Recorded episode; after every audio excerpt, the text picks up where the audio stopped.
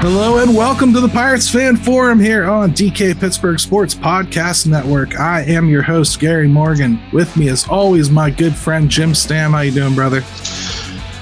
Good man, dude. We got a lot to pack into this episode, don't we? We got It's all loaded. kinds of topics. We got a, a a new guest. We got a young a young buck with us today, don't we? That's right. Somebody who's coming up with the team right now. Grew up in misery, and here he is. Not Austin. Missouri, not Missouri, misery. Austin is with us. I'm going to let him say his last name because I'm still bad at it. Oh, Ravis. Oh, Ravis. All right, I, Yeah. I'll get it by the end. By the last That's all right. segment, Yeah. I'm going to say, this dude, Aravis, go check him out. I'm going to know it by the end, like the back of my hand. So, yeah, we're going to talk about a ton of stuff today. First thing we're going to talk about the elephant in the room, Mitch Keller. Mitch Keller. I mean, Jim, how long we've been saying that it was going to be crucial to lock him up Yeah. in this whole thing? I mean, do a little bit about how you feel and feel free to to bleed into why it was so important. Yeah, I mean, look, like um, I think everybody's been waiting for this for a while now. Um, you know, uh, what struck me first about it was it seemed to me like both sides would want to get this done, right? Because the Pirates know how critical Mitch Keller is right now to this the whole situation. And I just kept thinking from Mitch Keller's side, you know, every time you go out there, you are risking something bad to happen with your Right. with your elbow, with your forearm, something in that regard. And so I just felt like, man, there's got to be some real middle ground. They they should be able to meet here. I'm glad it got done before the season started. Um, I think it gives that just a little bit of a, a boost to everybody, a shot in the arm, considering what what came out, you know, the day before, which was the exact opposite. So it's funny how that stuff works out on a personal level. I'm super super happy for Mitch Keller. By all accounts, he's like like the the best dude, good teammate. He's had the ups and downs. He's gotten ran over in this league and a lot of guys don't make it back from that. So good for him, good for the Pirates, good for Pirates fans. I'm happy about it, man. Yeah, I I agree, man. There's not a lot to hate. Austin, what do you think, man? Like this is kind of starting to come together now. You probably are seeing this firsthand for the first time. They're starting to extend some guys and create the team that they're ultimately building for your generation. What do you think? Yeah, I'm pretty happy they got that done with Keller. Um, yeah, I was a little worried if they didn't get something done with Keller that, you know, it was in his hands this year to have a great year and put him outside of the Pirates price range. And right now he was just in the, you know, the middle range. So, um, you know, his performance last year was up and down. So that's why they were able to do this deal this year with him. Um, I mean, if he would have pitched like he did from April to the All Star break the entire year last year, I don't know. He might be worth more like a hundred million this year. I, I don't know, but um, I'm really glad to see it. You know, three years in a row now, locking guys down with uh, Hayes, then Reynolds, now Keller. So we'll see what happens going forward, but they've got that big three core down now, and I'm excited to see where it goes. Right. And we'll talk about the, you know, the other extension candidates probably on another show, Jim, because I don't want to add more to this one, but it's Right. good to get those three. And I think Austin hit on it there with, with Keller. The thing for me, it, it was too much of a risk to let this season go one way or another. If he, if he had a mediocre season, I think you'd probably have a little consternation about whether he was a guy you want to extend at all. Right. And if he was really, really good, I'm not sure that they would have gotten it done. I think you let Well, a guy yeah. get that close to smelling free agency. I already think they were in the danger zone for this, by by the way. You let a guy get that close to free agency. I think they probably traded on a little bit of goodwill that they built up by letting this guy have as many opportunities as he did. yeah, it, if he would look, there's there's there's risk on both sides of it, um, and that's that's just baseball when you get to these points of contracts and um, what you want to do with a guy. Um, I think. You mean you don't instantly do them because you have a negative article come out about you? Oh, like just yeah, like PR where you just oh man, something bad came out. Let's whip together an eighty yeah, million dollar like contract. Bob sees an article and he slams his fist on the table and says, "Get Gary, it done." Gary, nobody would be ridiculous enough to think that, let alone put it out on Twitter, let alone get hammered by a family member because you thought it. That would just never happen. I mean, so, I would think if something like that happened, it would probably be AI generated because it's so out there. It, no way. Yeah, it's like onion it's like the onion stuff but um yeah no and look on the flip side is you know, you think about it from Mitch Keller's perspective. I tend to like think about it from the player side of things. Is like yeah. he's 27. He's logged a lot of innings last year. Uh, he's going to be 28 soon. It would probably be the worst time of his career to have that kind of injury. Uh, sure. You know, a major arm injury. You're talking like then he's oh, got. Bro, a, he'd be Woodruff. He'd be Woodruff. Yeah, yeah, yeah. Right. So there's some financial security on his end of saying, okay, you know what? Maybe I could get more, but I don't want to risk that either because if if I could be pushing thirty, still trying to get a big contract, it, and that's if I get healthy and bounce back to the way I was. So. And- and Austin, you got the signing for five years, seventy-seven million. I think it's really four years something because mm-hmm. they're kind of just tacking it on after this year. So they basically bought one year of arbitration, three years of free agency, right? Yep. So, I mean, all in all, the contract is pretty appropriate, I'd say, right? I mean, do you feel like they underpaid or overpaid? It felt like a really just good deal from both sides here, really. Yeah, I think it was good because you know, Mitch gets some security. I mean, like you were saying, this would be the worst time for an injury to happen. If he gets injured, you never know. I mean, he could go from getting 77 million to a, I don't know, an $8 million or a $10 million tryout for a year, you know, like a free agency. You never know how he is after Tommy John. Like if right. something like that happened. Yeah. Cause the, the reality is on the other side of it, if he goes out this year and just absolutely destroys it, and, you know, we don't know what's going to happen with him. But if he did that and he leaped up into that next tier of pitchers, think about the numbers with that contract. So I'd much rather be taking a risk on this side from the Pirates saying, okay, if it does if it doesn't work out, you know what? People have spent money in a lot worse ways to, oh my God, he's looking for a two hundred million dollar contract because he he looks like Gerrit Cole now. Yeah, right? and I think I was going to say that if he, you know, came out in Florida this year, they they see that price range and they go, okay, I guess we have to trade him for what we can get for him because we can't sign him long term. And if he came out and stunk, then they're going to be like, well, this stinks because now we just don't have a good pitcher. You know, it was lose lose for the Pirates if they didn't get it done this offseason, in my opinion. Right. I totally agree with everything that we've said here, everybody collectively. This is a mm-hmm. good signing. We're going to come back after we take a quick break. I think we have a few more Keller things to pick up on. Like Michael just put something in the chat that I want to make sure we get out there too. So.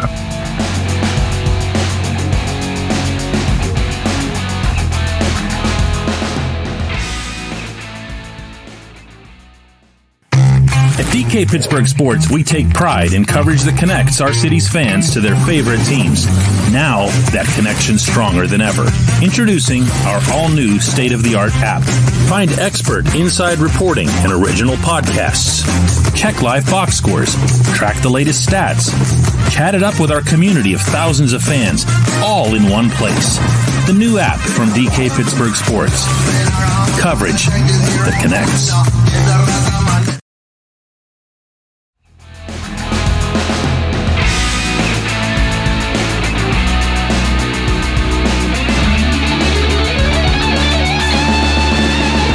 Get the app, do remember it's free and uh, make sure that you're following Jose Negron over there too. He's doing a lot of work down in spring training, putting a lot of videos up there of everything going on, and uh, good stuff so far. So Michael from 412 Double Play Podcast, he says highest AAV for any pirate and biggest contract for a pitcher in franchise history. Very true.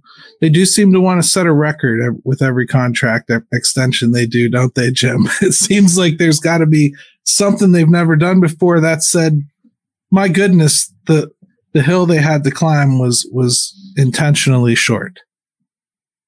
Yeah, yeah. I mean, you know, um, where where was the bar to begin with? So, um, look, we we know what pitching costs. They did the right thing here. I think what's going to be interesting is is he's going to be Keller's going to be starting his second straight opening day, and now you know if he's healthy, he's got a chance to do that now for two, three, four years in a row.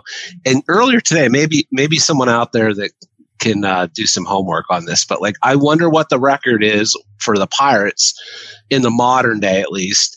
Um, not back when Flippity Dewweasel did it in 1896, started five straight opening days.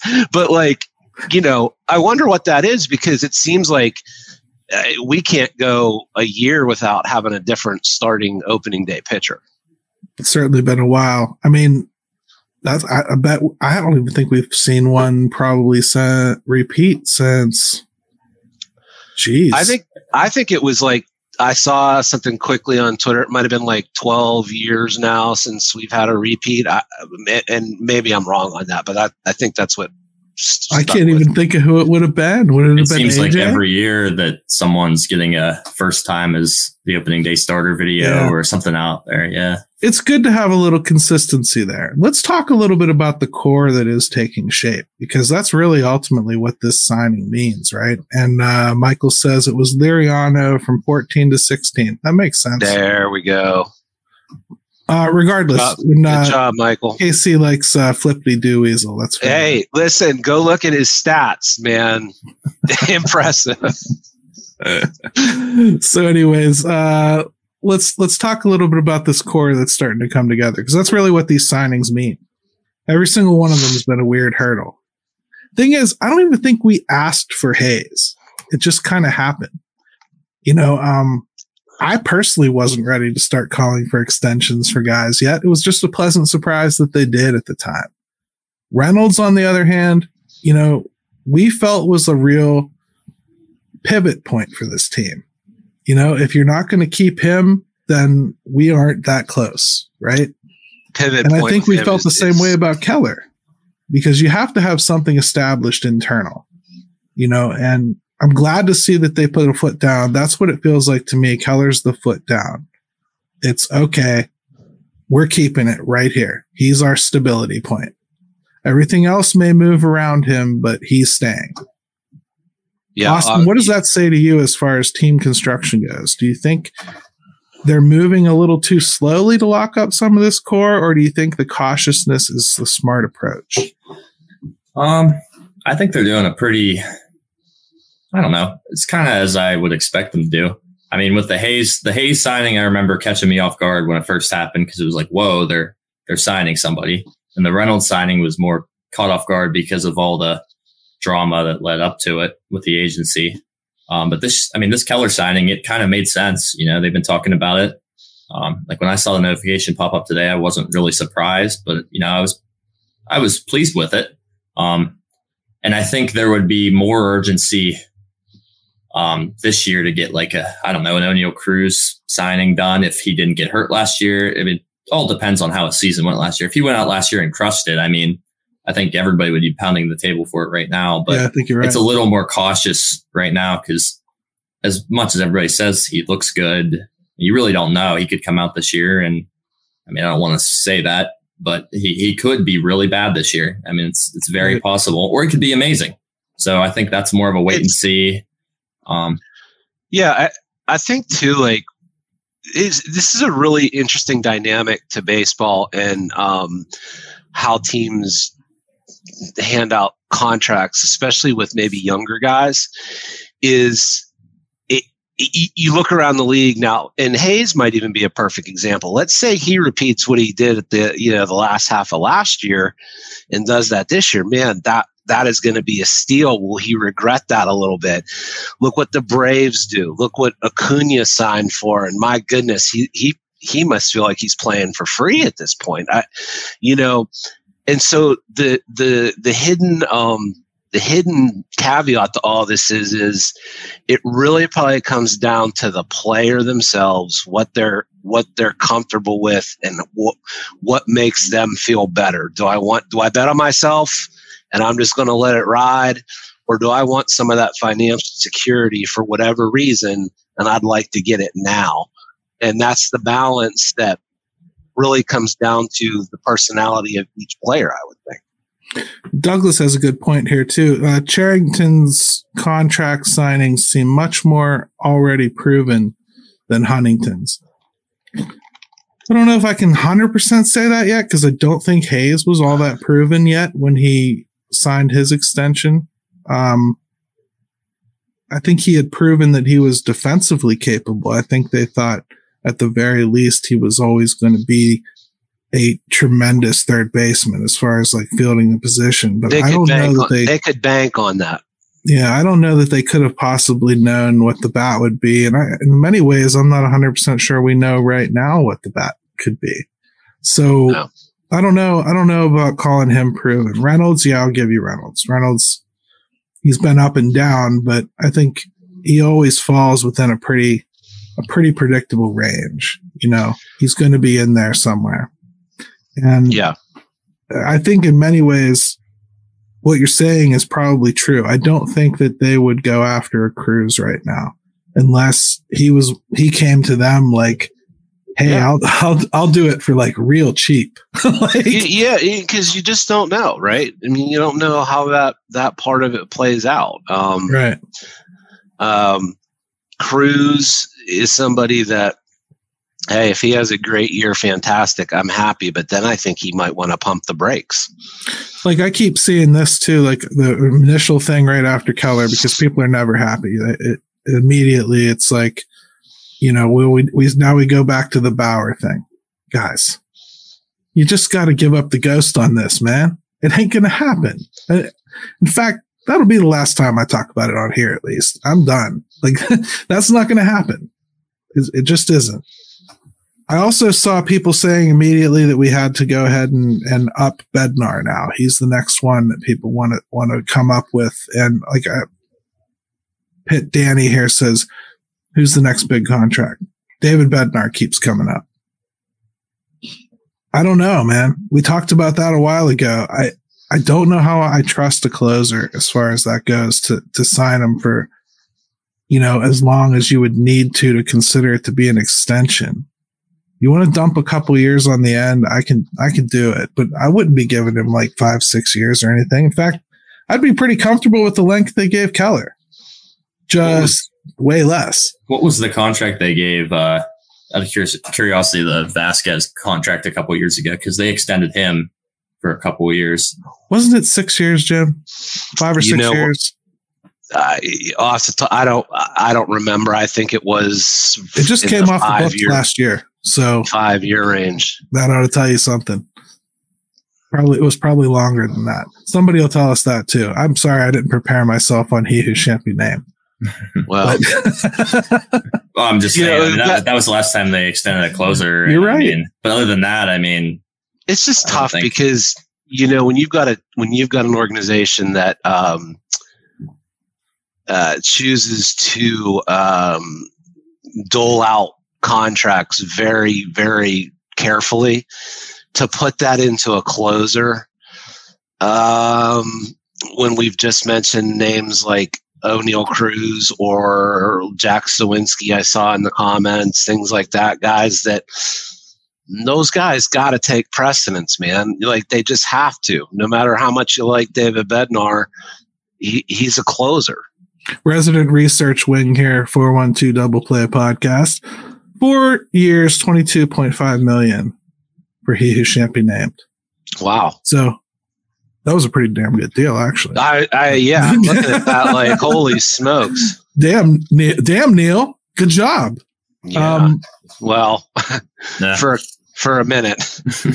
yeah, it is what it is, though. I, I think the core is starting to come together. I do think they have some options. I could see them maybe, let's say Henry has a good year behind the plate. I could see him being a guy that you start thinking yeah. about. I could see like, Cruz have a decent. I do think Cruz needs to have a decent year. I do. I would do it now. I just don't think he would. And after, you know, some of the things that you've started to recently discover about how international players come to, to be signed and everything that happens to them on the way here and all the people that take bites of the apple on their way.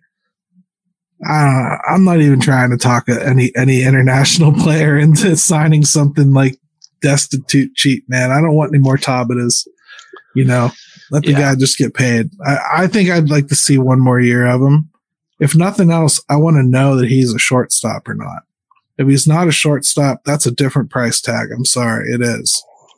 Well, I see. I see. Uh, Pitt Danny also says Jack needs to have a 40 home run year. Well, Jack, I don't know how old you are, but the last time the Pirates had a 40 home run hitter was 1973. So, um, you know, cool your cool your Jets, man. Like that. That they were, that, they were that really close happened. a few years ago yeah, yeah, it's been close, but you know, just just so we're aware, um, I think if Jack hits anywhere close to thirty, I think that you can feel pretty darn good about Jack Suwinski at that point. If Jack hits anywhere near forty, he too is going to be in this conversation for an extension. So, um, the other thing I think that that we've learned um, is this team in particular it is extremely important to them that you are not just a good player, but you are a specific type of person. They have a type, and it is somebody that works their butt off and they quietly lead and they now i think that causes issues in that clubhouse because i don't think they have some vocal leadership. Um, but they clearly paint it as the ideal. They have a lot of quiet leaders and that's what they like. And maybe that's in the mold of andrew mccutchen but I still think they need a little bit of boisterousness. And that sounds to me like, according to Alex Stumpf, that's what Rowdy Tellez is providing in that room right now. So, hey, maybe there is a little bit of a benefit there that uh, we weren't thinking of. Yeah, guys I mean, do need that. You, you, they do. They do have a lot of similar types. Hayes, Hayes, Keller, and Reynolds. Man, um, you know they are as even keel as you could possibly get. Um, I I tend to think that individually that's a good thing for ball players because it's so it's such a hard game to play and Jack's kind of the same way too. You know, like you, you just have to ride everything out because it's going to be a grind.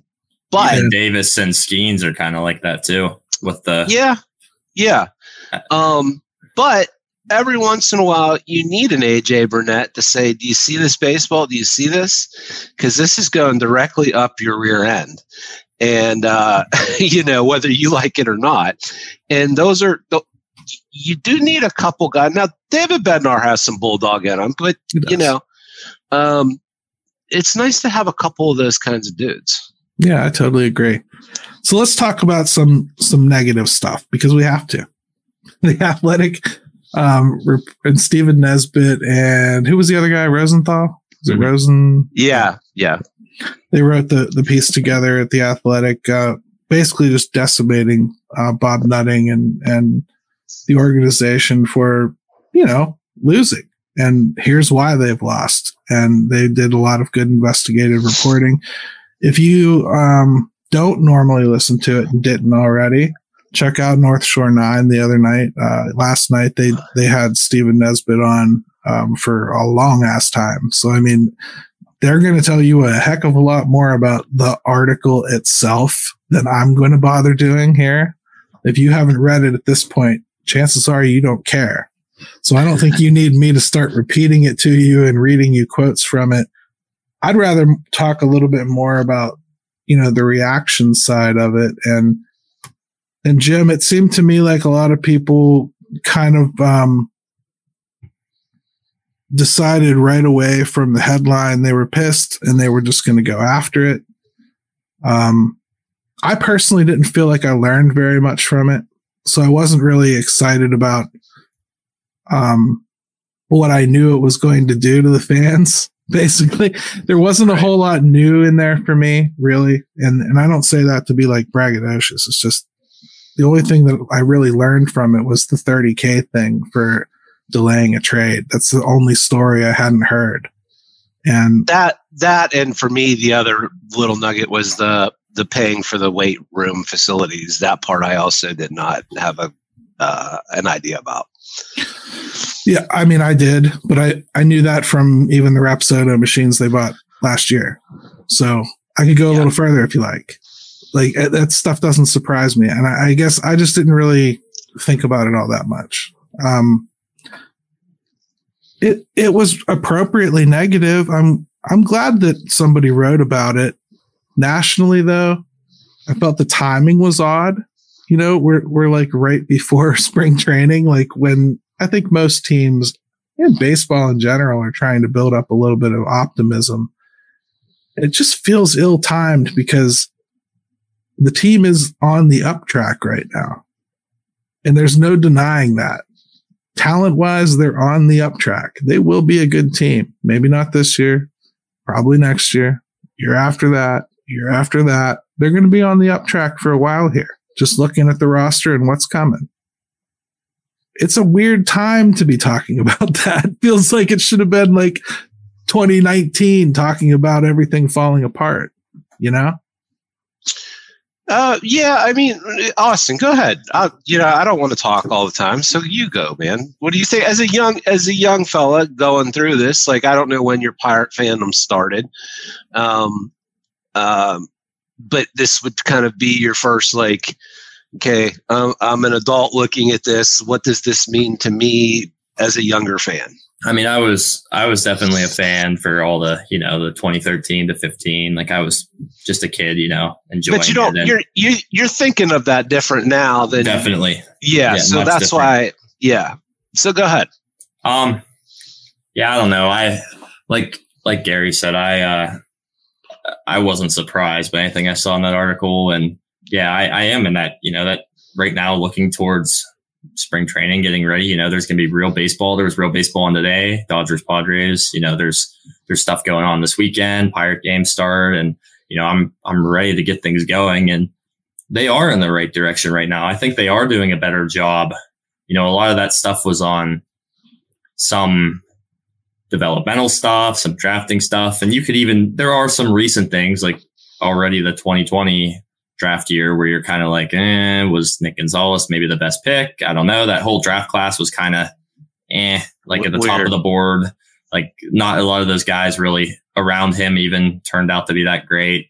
Um, Right. So you can look at it that way, but I don't know. Talent wise, they're in a really good spot. I mean, yeah, the Cincinnati might be higher than them in the farm rankings or, you know, but they've got young, controllable pitchers like one step away right now. And I don't know. I mean, I think a lot of those things people said about in that article about the ownership, and I feel like you could probably say that about a couple other teams too.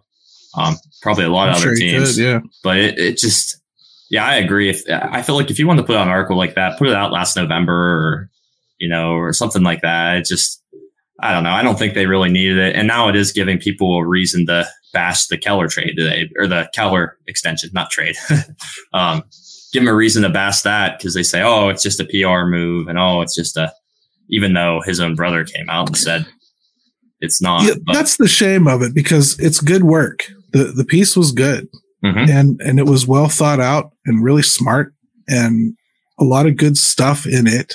Like I think Jim, there was some context in it about um, the difficulty in changing philosophies for development. That's that's know- where i want to want to go But I think that's that's an interesting thing that it probably gets glazed over because it's lost in in the shuffle of you know Bob is cheap, Bob is cheap, Bob is cheap, and he is. But you miss like some meat that I think is important there about that development aspect of it.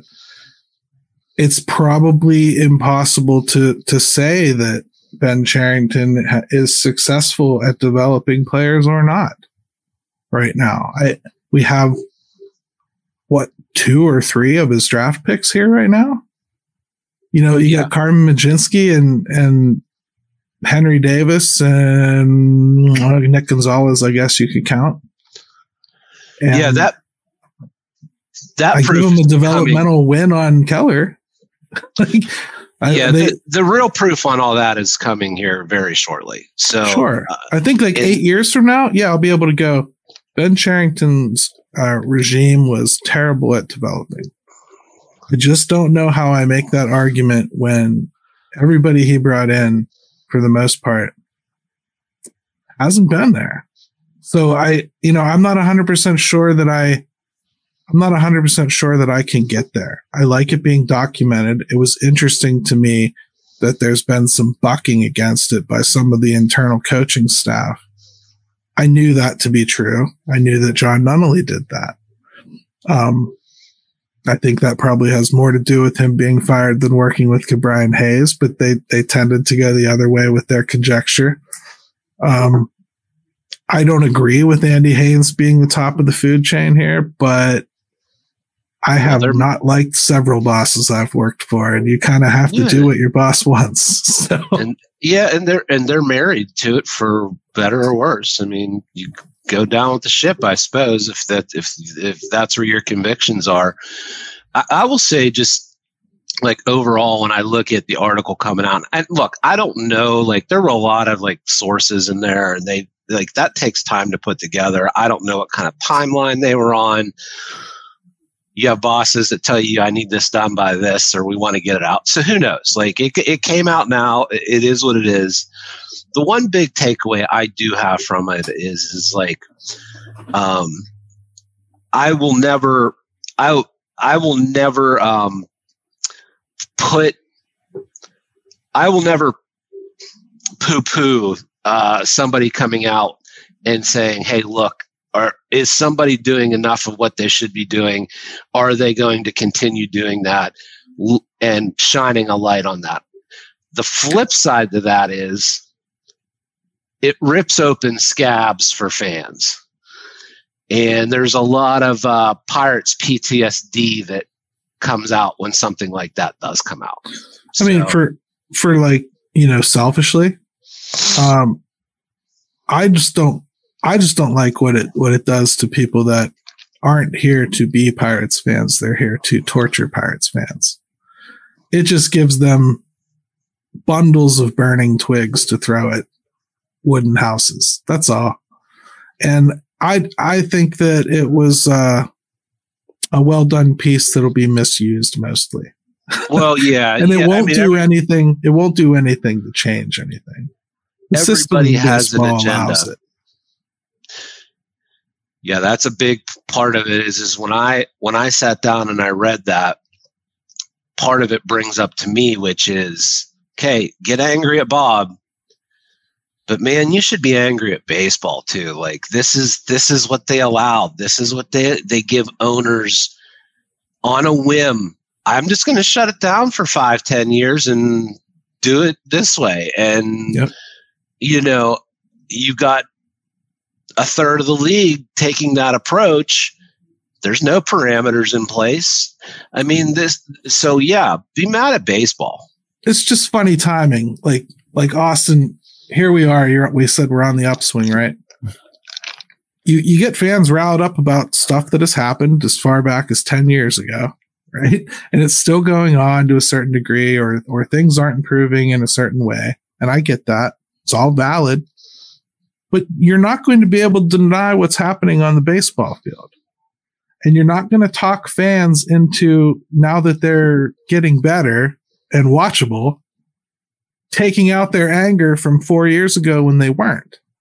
Now, that's why it's ineffective because it's not going to do anything at this point. Fans aren't going to boycott something that's actively improving. They yeah, just I, aren't. Most of the comments from stuff yesterday I was seeing were, you know, people that only come out when the Pirates stink. And they're the ones that are like, oh, this is why I don't watch this team, or this is why I haven't been here in 15 years, and, you know, and all that kind of stuff. And most of the people that know, have been rooting for them, have been sticking by their side, all that kind of stuff. We're just kind of like, like how we're saying, eh, you know, we know this stuff. Like it's nothing new. It doesn't change anything. We know this going in. We suffer through it. you know, and we're going to keep rooting for them because they're, you know, getting better. They're improving. They're younger. They're they're innovating a little bit better. Maybe I don't know. They're they're more exciting to watch than they were last year, the year before, and you, you just have a feeling that trajectory is just going to keep, you know, going up. And, and yeah, it, it, and what I've always said too is like, look, the people that say I'm out, right? I'm done. Like baseball, the whole the whole thing is screwed up. Bob exploits it. I can't support them anymore. Fine. I totally get it. I walked away from baseball after the strike in in the 90s because I was so upset with how things were done. It took me a little bit to come back to that. And I can respect that.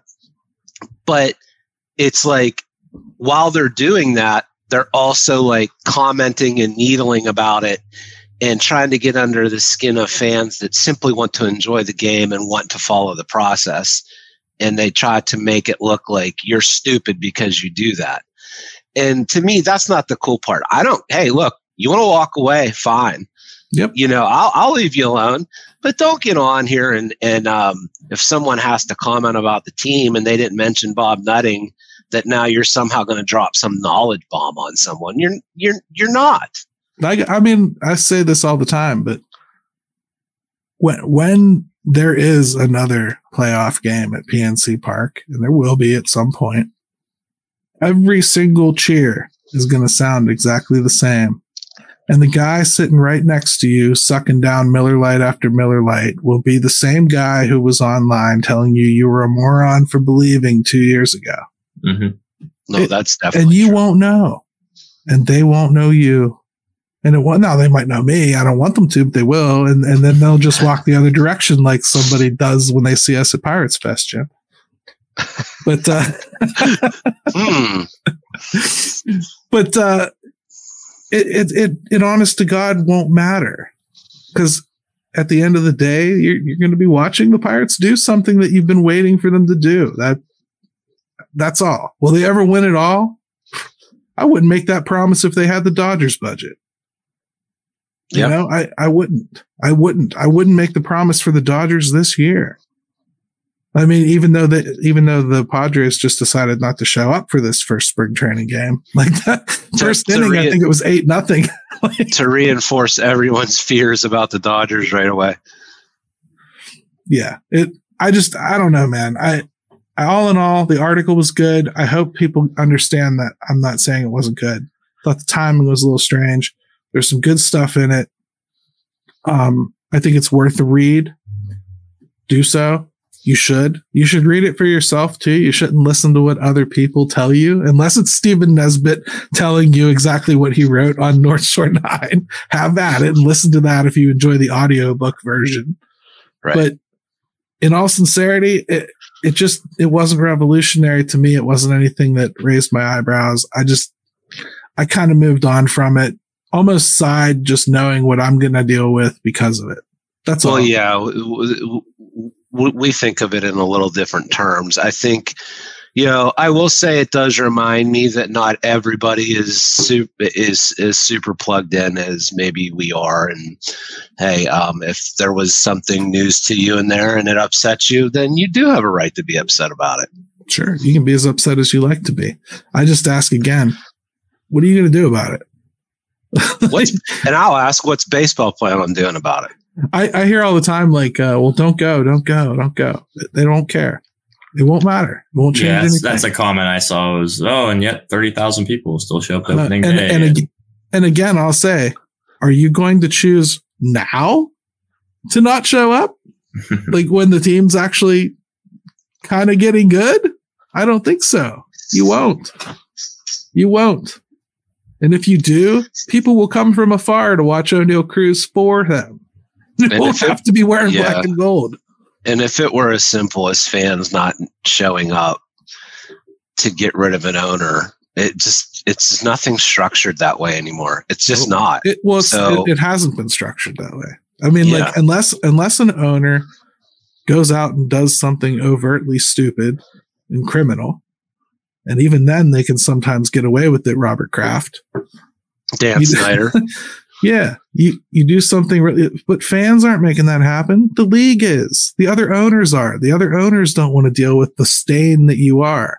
But if you're just abusing the roles that they all voted for together, they don't care because No. they might be the one abusing the rules next year. Why would they say They- anything? they all love the freedom of of of what baseball allows. Um, Yeah. they The other thing I saw do. from this, the other thing I saw from this article, I want to hit before we go to something else because I do want to move on to some baseball soul searching, which is making a lineup. oh man, did I have some trouble. Ooh. We're gonna try to cram that in in, a, in the third segment, Gary. it's, I gonna- need it's going to hours. be fine. It's going to be fine. All right. The last thing I want to say was people were, were talking about Bob Nutting basically again voting for the CBA. Y- Guys, you have to you have to understand that one person voting against it is never going to happen in these leagues. It just isn't. It doesn't happen that way. You're not going to be the one ostracized person. You're just not. Nobody wants that. Nope. You know why? Because that is how Bob would lose his position or get forced out by being the one stooge that decided to stand against it. It's gonna he take doesn't want to. Yeah, it'll take something like the new labor agreement comes up and enough of them huddle in a room and say, look, we, we got to do something. But no one's going to step out on their own and just, you know, bear the brunt of that. They're just How much not. further could you go than we did in 2019? For real. We had people standing outside PNC Park picketing. We had reporters writing our team, not his, all over the place. We had people like asking the, the mayor to check in on if there's anything they could do to boot him out of the team and get and and force Hashtag him to sell around it. PC, PNC. yeah, threatened to revoke the lease. Like uh, we, uh, lawyers looked over the contracts to see if there was any loopholes they could. What more could you do? What do you think's changed in four years? That that all of a sudden now you're gonna do something because you read an article. You're gonna do nothing. If you don't want to watch baseball, don't watch it. Like that's all there is to it. Don't watch it. If And you don't- can't stomach it, don't do it. Yeah, and don't expect people every time they want to talk about it to mention all the things that are completely obvious to them already, which is we're already playing with one hand and foot tied behind our backs. And I'm getting all animated like anybody watching this show thinks that way anyway. So let's take another break. Let's come back. Let's do some some some Ooh. real baseball there. Oh, some lineups. Lineups.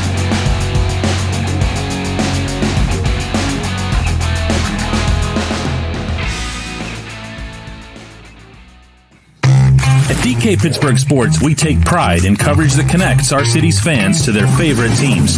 Now, that connection's stronger than ever. Introducing our all new state of the art app. Find expert inside reporting and original podcasts. Check live box scores. Track the latest stats. Chat it up with our community of thousands of fans, all in one place. The new app from DK Pittsburgh Sports. Coverage that connects.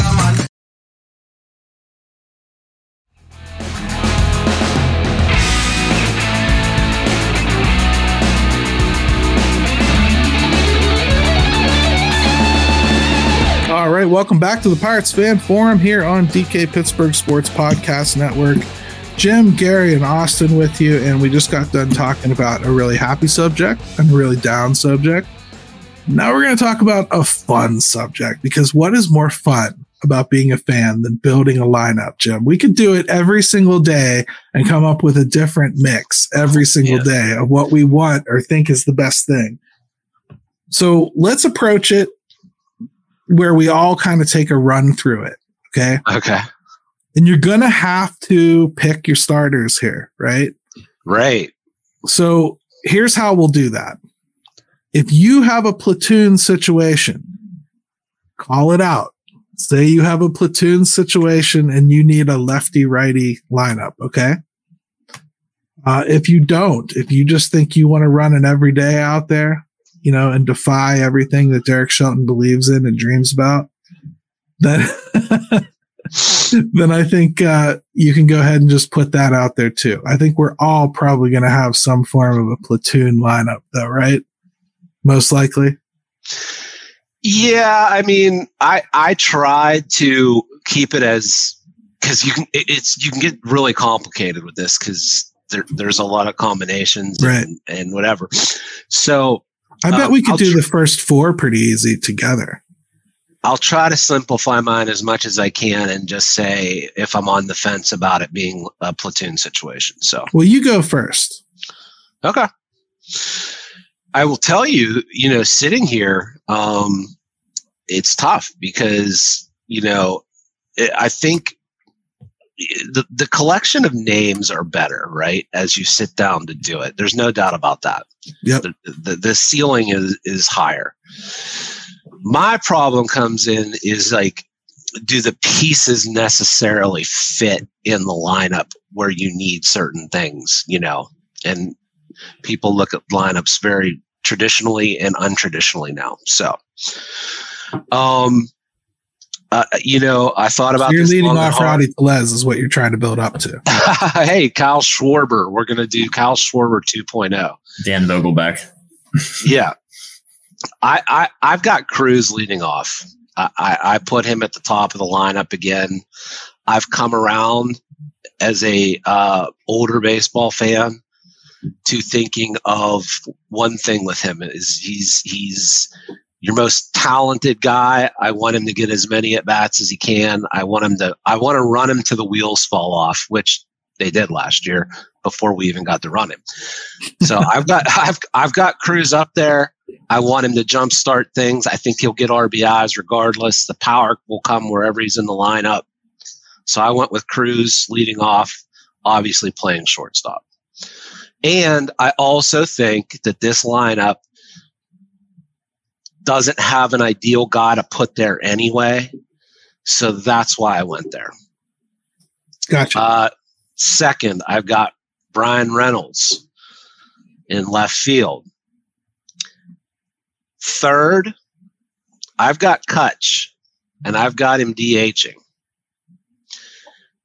Fourth, I've got, and I this this I struggled with this one too. Fourth, and I'm putting a lot on this young man's plate. I know that.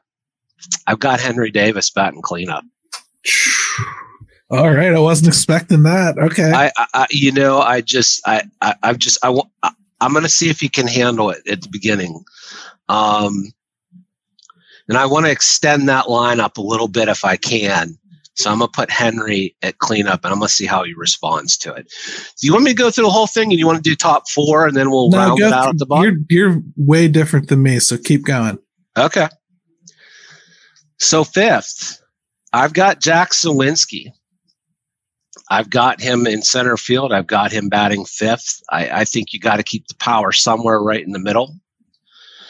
And um, and then I want to protect him a little bit behind that, and that's where I put Hayes.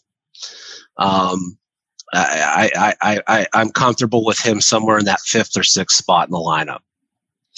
After that, I've got Rowdy at first, and that's where you can get into the situation with uh, Connor Joe or Triolo or however you want to play that. Okay. Um, right field, Tellez is a first baseman. I don't know if you guys knew that or not. I didn't mention it. All I've got Olivares in right, and rounding it out, I've got Peggy at second. I like it. I like it. We'll talk about it overall, but let's get everybody's out here first. Austin, have at it, brother. Your lineup. Okay.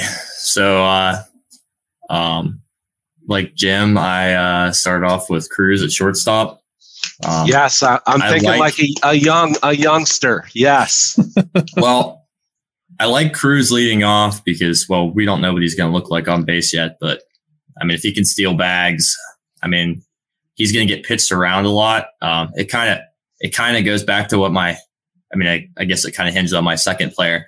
I, I like having Reynolds in the two as well um, because I think it's hard to pitch around Cruz if you got Bryan Reynolds right behind him. So they kind of have to throw him some more pitches. And if they do pitch around them, maybe Cruz still second base. You got Brian Rounds right there to help clean him in. So I like those two right at the top. Um, I too have Cutch in the three hole. Um, I like what I saw from him last year. I mean, he's not maybe the ideal three hitter, but he got on base a lot. Um, Yeah. He seemed to come up in big situations. He's Um, not gonna he's not gonna end an inning for you. No, You, you know. I agree. Um, then I'm a little bit straying off the path a little bit. Four is so Uh oh. He he froze just as he was talking about. Uh, Austin, Um, Austin, come back, Oh, Austin, no. there's a lot of options there. Austin, Austin. you're Austin, gonna have to start back. over Yeah, as you don't four. You froze up, brother. Bob Start Nutting. over at four. Bob sorry, Nutting sorry. It, it was kind of not. I had He censored Yeah. you at four. Yeah, he was um, afraid of what you were going to say.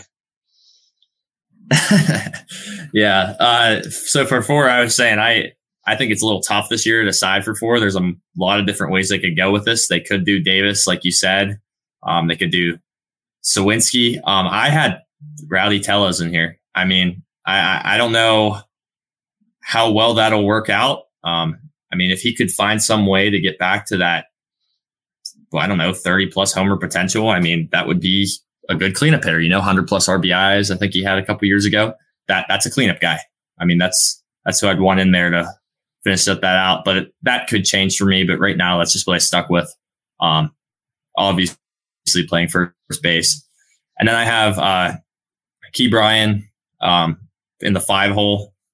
Um, he had a really good year last year. I think he deserves to hit high enough in the lineup. Maybe not top three, but if they put him one or three, I could see that as well. Um, and then I have Jack Suwinski behind him. Um, he's got enough like pop that. that I think he should be high enough in the lineup. Um, seven, I have uh, Davis. Um, may- maybe need to see a little more before for, of him before uh, I move him up any higher, but I think he has the potential to move up as well in that lineup. Um, and then in the eight, I actually didn't hear what his eight hitter was He because it kind of cut out. He said Peguero. Who'd you Or say at Figueroa nine? was your nine, huh? But Peguero was my nine. Yeah. Was my eight. that's There that's you who I have at eight. Okay. So I guess it's my turn to do a lineup then, huh? Platoon. My turn to do a lineup while Austin's internet resets itself. Well, Austin Yeah, is sorry. full, ma- full max headroom on us here. Yeah, I just All right. said Olivares at eight and Peguero at nine. So Okay. All right, I'm gonna I'm gonna get through mine now. I think I think this is a little different. I think they're gonna go with Oneil Cruz, so I don't believe the Pirates are gonna agree with me at all.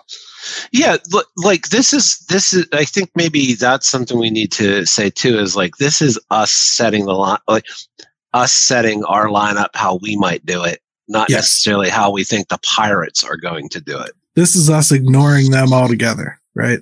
Yes. So I would lead off Andrew McCutchen. His on base percentage, I think, um, is going to make him a very productive member of the top of that lineup. And I think he'll set the table for everyone else. If people want to pitch around him, Cutch is more than happy to let them. He'll get on base. He can still steal if he wants to, or he can just be on base. I, I have no problem with that as my leadoff hitter. And I think he is capable of, uh, helping turn the lineup over too. Um, you know, once you actually get rolling, I, I like him being up there, and it allows me to use Cruz where I really want to use him. So number two, I'm going with Bryan Reynolds. Uh, I think Bryan Reynolds, being a switch hitter, is the perfect number two hitter for this team. Most consistent. He can hit for power. He can hit for line drives. He can draw walks. He'll He be number two. Everything. Yeah, I see no reason why Bryan Reynolds wouldn't be number two. Number three for me may surprise you. It is Jack Suwinski. Mm. I want Jack Suwinski in the number three hole because I think his power is going to play up top a lot better. And when he studies what's going on with the pitchers in the first inning, it does not help him. He needs to just get up there and hit. I think he actually gets inside his own head. So I'd rather just get his at bat out of the way early. My number four hitter would be Oneil Cruz because I think if inevitably it does get to the point where he's leading off the second inning, I don't have a problem with that. And I think he can set the table for everything else that's coming. I have to break up the lefties, so the next one is Ke'Bryan Hayes. And I think him batting fifth, he's a good kind of hitter for fifth. Five is kind of like two. You need somebody there who can get on base, make contact, keep the lineup moving. I like the idea of having him there. Then I would go Liover Peguero. I think. Whoa. Liover Peguero has Liover Peguero has power and speed, and I love that more towards the middle of the lineup than the bottom. Then I'd go Henry Davis. Rowdy Tellez would be next. And then I would finish it out with Josh Palacios. Okay. Yeah. Um, Uh, a couple, couple, couple thoughts. I had Cutch initially at leadoff, and then I just said to myself, 37, Achilles, elbow. I'm not looking to run him into the ground. I, I, I'll trust his eye to keep an inning moving later in that in that same thing. That's why I event and I that's why I, I moved him out of there. I had it initially. Um, the I don't disagree I, with any of that, by the way. I I just think yeah. he'll walk so much that, and I think like that's something he is has just become a technician at. It's it's yeah, it's it feels like if I put him in leadoff and I told him I wanted him to draw a hundred walks this year, he could. Yeah, I, I like that. I just, I think too though, if he's in the three hole, you know, like if he draws a walk in the three hole, setting up for the cleanup. I mean, you got Cruz and Reynolds in front of him. You never know if they get on base. Like you might have a grand slam opportunity for your cleanup hitter. I mean, see, that was part of my thinking too. I'm kind of tired of the meat of the order wanting to draw walks. That's mm-hmm. why I put Jack Suwinski and Oneil Cruz and and Ke'Bryan Hayes in there back to back to back. Where did you? Have, I want them uh, to produce runs. Where did you have? uh You had Hayes at five, and then Jack. No, you had. I have jacket three. Jack, that yeah, Jack at three. Jacket three, Cruz okay. at four, Hayes at five, and then I went Peguero six. That's right. Okay, let me tell you why. Let me tell you what my thinking was. Eh, you were talking about Jack. I was trying to keep Jack toward the middle of the order, and I had him at five, but I didn't want them to be able to pitch around Jack. I think if you can keep guys that have to throw to him and keep him with a little bit of protection. I thought Brian Hayes would be perfect for that behind him. And that you can't just move around Jack and oh, by the way, you've offset that left right thing. So yeah. that was my line of thinking there with that. Austin, what's your takeaway from yeah, from I, Gary's with Gary's uh, lineup? Yeah, I mean it's definitely uh, different. Um, I do like some of the reasoning for those things. You know, I I think um, you know I think they have the ability this year to maybe do something different. Like if they were to do something like what Gary said for his lineup, I feel like they might be a little deeper um, in some of those later spots that a guy like Peguero could move up to like a six spot or a um, and a guy like Rowdy could be low low enough um, where I mean I don't know where he hit last year with the Brewers, but I mean, uh, mostly on the IL. and then and then not at all when he played. Yeah. Wah wah. Like Pirates Queen here, she says, however you make this lineup, there's so much potential if used correctly, you're going to have some big results. I think that's kind of what I learned. We had three distinct different lineups here without any talking about it beforehand. And we came up with three completely different lineups, and I'd be pretty happy to try all three of them out there.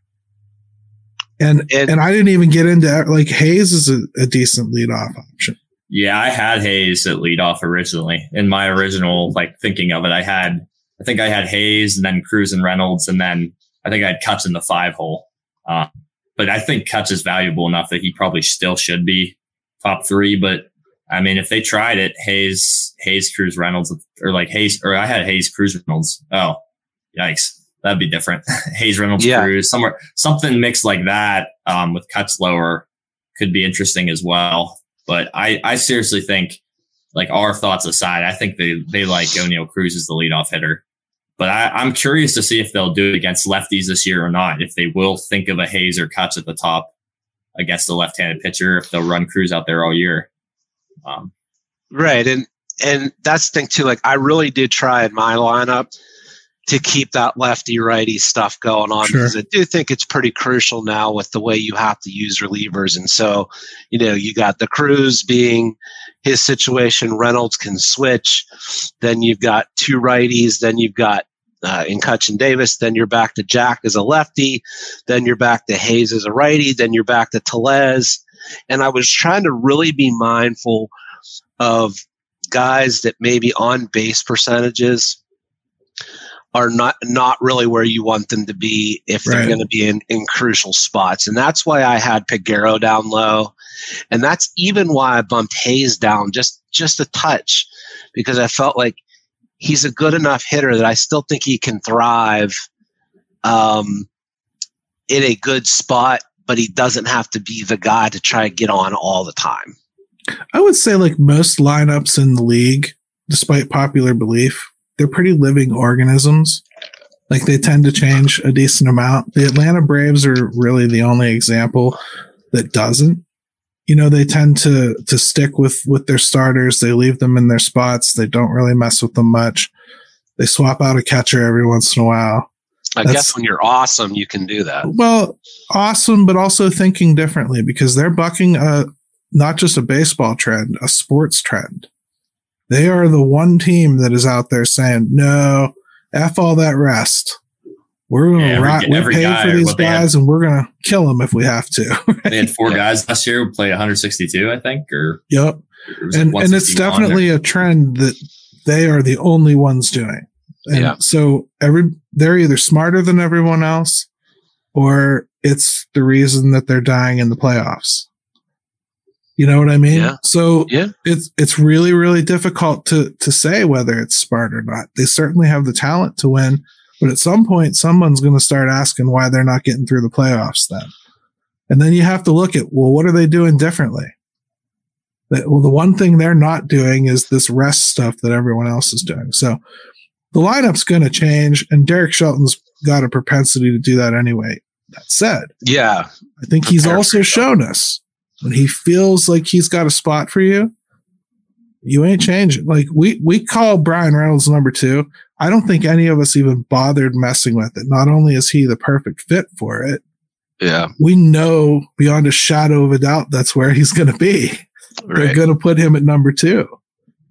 So, you know, part of me almost doesn't want to mess with Cutch either and just leave him three because you're probably right. That's probably what they'll do, right? so Yeah. when he does lock in on guys, he he tends to lock in on them. So he doesn't change it constantly there. You know what, What we got to do, Jim? Yeah, we're gonna do call call your shot. Real quick though, I want to say like it'll be interesting, Gary. Maybe we'll maybe we'll just revisit this right before the season starts and see if we have changed our minds just in anything because of spring training and how guys have looked. Jason has one funny question here. Biggest question: Who is going to be that one guy that Shelty continues to play while the fans call for his head? Hey, that's Oh. not a bad. It's not a bad That's question. that's a great question. Somebody should do a call your shot next week. Yeah, hint, hint. Look me up, Jason, online and and do a call your shot because that's a great one for real. Um, and then Jason wants to know why he hates Cruz as a leadoff hitter. Probably because he's a stereotypical cleanup hitter, and and anybody who's over the age of thirty. So um, it bothers me still to this day, but I know it'll happen, and I know that Jim's right about why it'll happen. But um, and it's the same No. reason Acuna leads off in in Atlanta. It's you know it's the same reason Altuve leads off in Houston. It's y- it, Termar will probably lead off here. You know if if he hits the way he's supposed to. So I think Like- the game has changed, yep.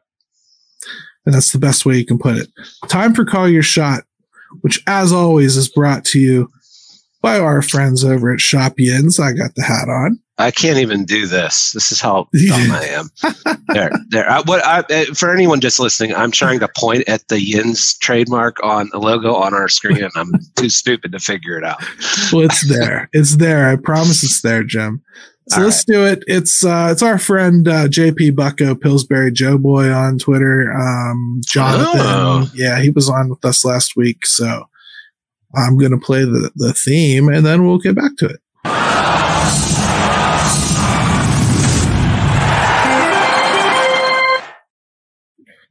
All right. So JP Bucko Pillsbury Joe Boy says, is Triolo more valuable as a utility guy than an everyday second baseman if the position race there is close this spring?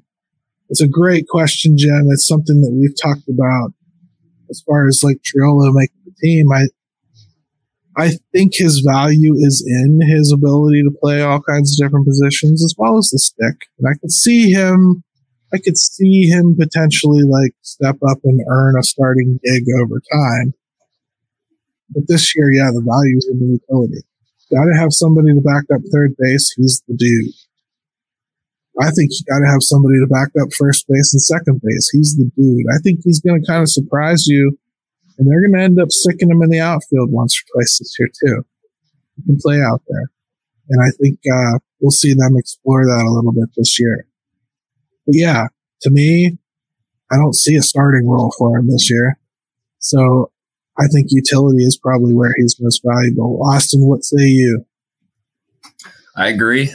Um, I think he's best fit to play multiple positions. You know um, that they're going to give Hayes days off. Hayes isn't going to play 160 games. He might not even play 150. You know, with his injury history over there, and they want to keep him fresh. And so you're going to need a guy behind him. And I mean, it does depend on that battle at second base. I mean, yeah, if it's if it's close over there and you got some guys that are really standing out, then Triolo is probably not going to win the job there. So you need a guy to back up over there and a guy to back up first. And but I think he's good enough that if he proves himself in spring this year, he could find himself in the lineup every day, just probably not the same position every day. He might be a third today and then tomorrow at second, but kind of stay steady, you know, in the lineup. Um, right, like Jim. It's the Harrison. classic. Right. It's. I was just going to say Josh Harrison, Jim. It's the classic Josh Harris, Harrison argument.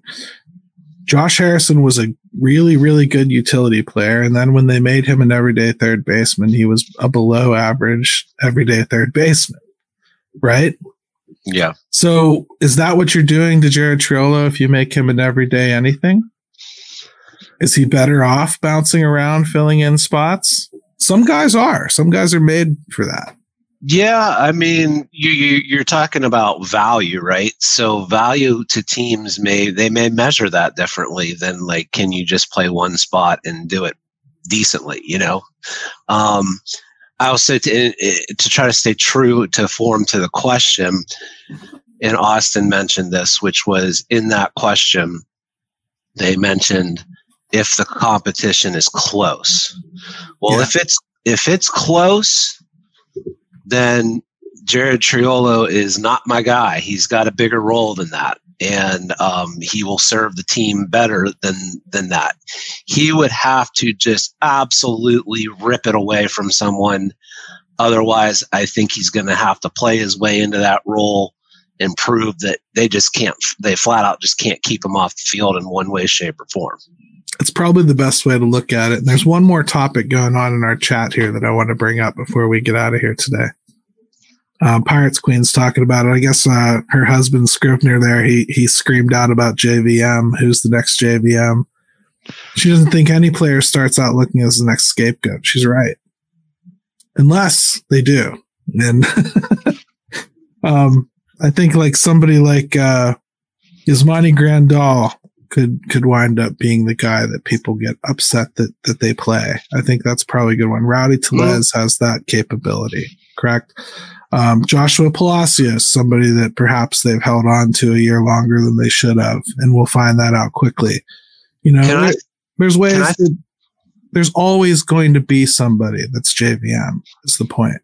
There will always be a last guy on your roster. Yes, you can throw out whatever you want. Uh, uh, let me throw out a name here that I will tell you that it crossed my mind today. I hope it never happens because Pirate fans, you got to understand. Look, we signed Mitch Keller to this deal today.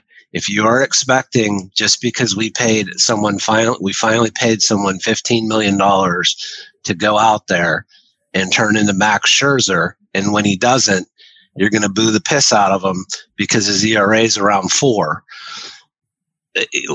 I, I, I really hope we don't get to that point where if Mitch Keller's the same guy as he was last year, it's still a good signing. I don't want people expecting, oh my goodness, he's making the money now. No, No, he's not. He still is who he is. Let him be. Well, him very be technically speaking, if that's the way they look at it, he's not making the money until next year, really. Well, yeah, but they, but they won't see. You know what I'm saying? Like I can Yes. just see. You know, my goodness. Let's just uh, get get educated about some things before you act like an idiot. That's all.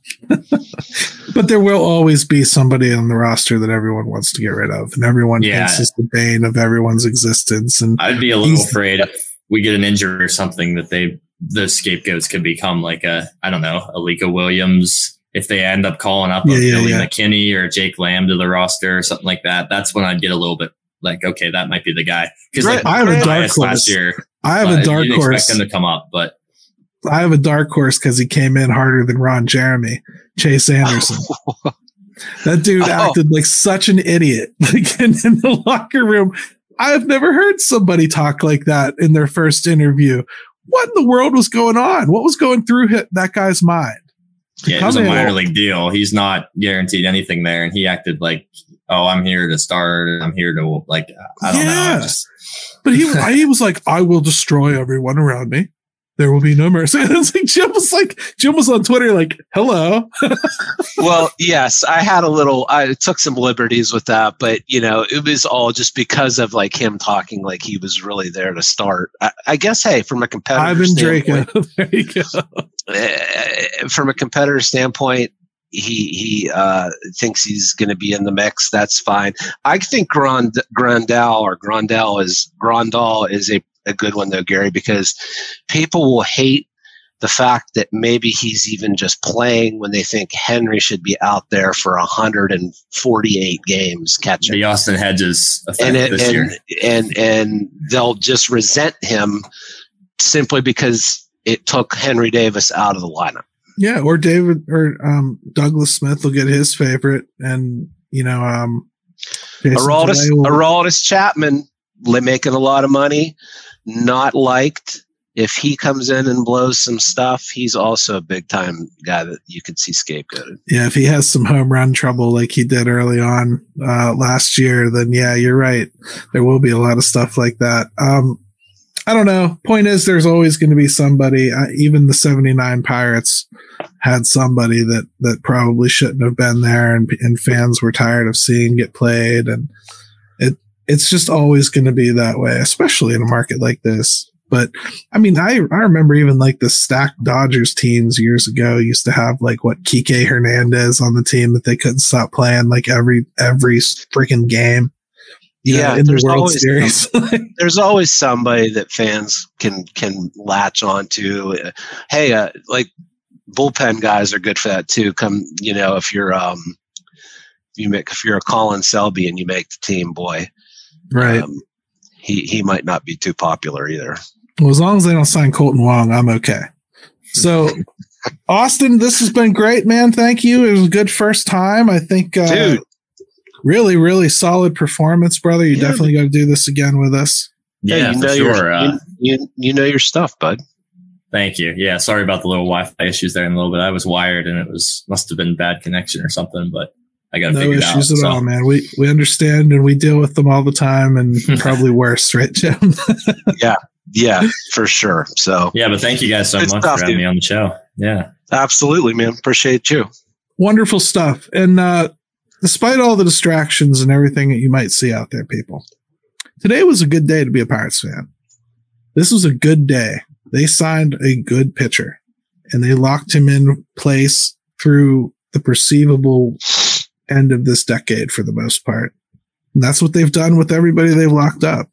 Let's keep that train rolling. Let's let's keep moving forward. Let's keep adding to this core. Who knows? Maybe they'll beat the odds, right?